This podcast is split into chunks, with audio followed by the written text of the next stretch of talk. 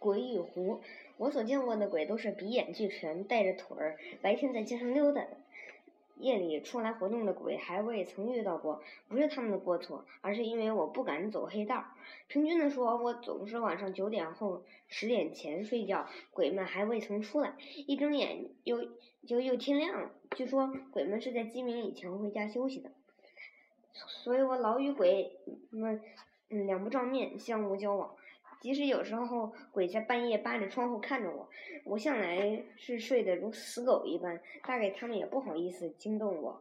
据我推测，鬼的拿手戏是在吓唬人，那么我夜间不醒，他也就没办法。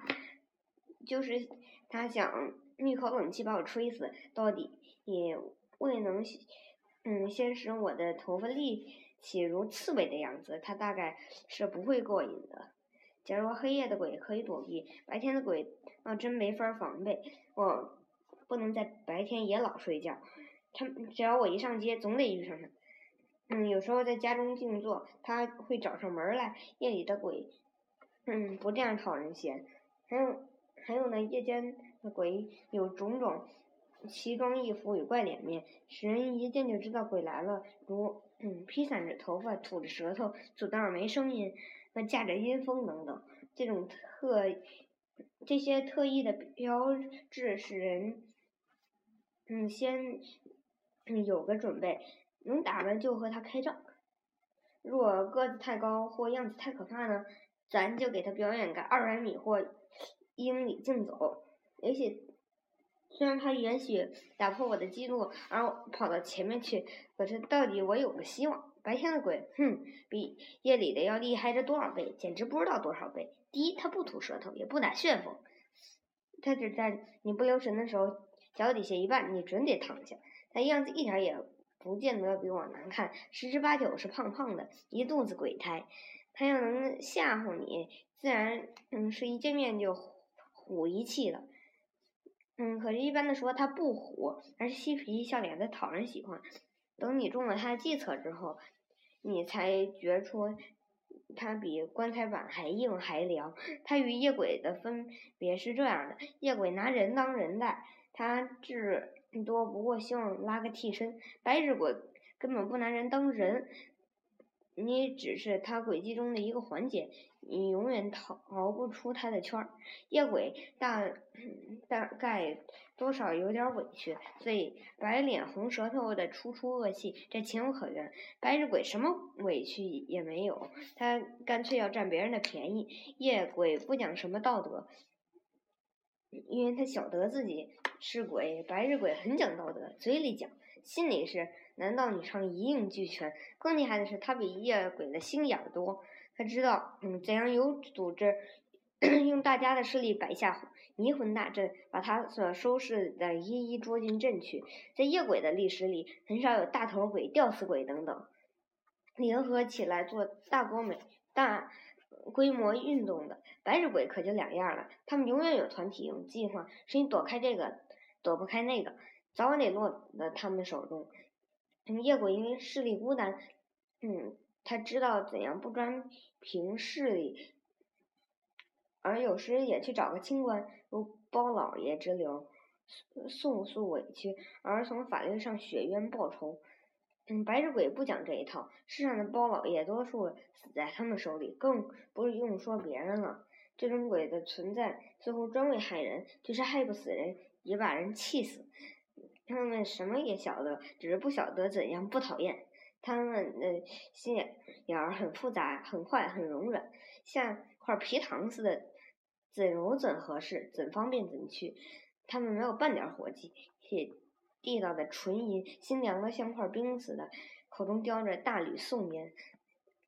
这种无处不食、无时不讨厌的鬼似乎该有个名称，我想不知死的鬼就很恰当。这种鬼虽具有人形，而心肺则似乎不与人心人肺的标准一样。他在顶小的利益上看出天大的甜头，在极黑暗的地方看出美，找到享乐。他吃他唱狡辩，他不知道死。这种玩意儿们把世界弄成了鬼的世界，有地狱的黑暗而无其严肃。鬼之外，应当说到狐。在狐的历史里，似乎女权很高，千年白狐总是变成妖艳的小娘子，可惜就是有时候露出点小尾巴。虽然有时狐也变成白发老翁，可究竟是老翁少壮的南狐精就不大听说。因此鬼若是可怕，狐便可怕而又可喜，往往使人舍不得它浪漫。除了浪漫，狐似乎有点傻气，至少比不知死的鬼傻多了。修炼了1000年或更长的时间才能化为人形，不刻苦的继续下功夫，却偏偏为爱情而牺牲，以致被张天似的张手雷打个粉碎，其余不可及也。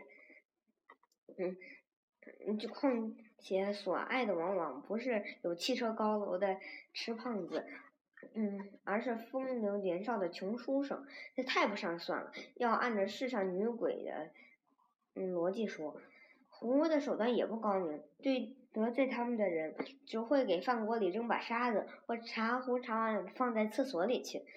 这种办法太幼稚，只能恼人而不叫人真怕他们。于是人们请来高僧或捉妖的老道，门前挂上符咒，老少狐仙便立刻搬家。在这一点上，狐远不及鬼，更不及白日的鬼。鬼会在半夜三更叫唤几声，就能把人吓得藏在被窝，引出白毛汗。至少得烧点纸钱安慰安慰冤魂。至于白日鬼那就更厉害了，他会不动声色的跟你一块吃喝的功夫，把你一块送到阴间去。到了阴间你还不知道是怎么回事呢。我以为说鬼与狐的故事，文艺大概多数是为造成一种恐怖，故意的供给一种人为的哆嗦，使心中的空洞的人有些一想就颤抖的东西，精神的冷水浴。在这个目的以外，也许还有时候含着点教训，如鬼狐的报恩等等。不论是怎样吧，写这样故事的人大概都是为了避免着人世，因为人世中阴险诡诈远非鬼所能及，鬼的能力与心计太有限了，所以鬼事倒比较容易写一些。至于鬼狐报恩一类的事儿，也许是求人之人事而不可得，来转求诸鬼狐吧。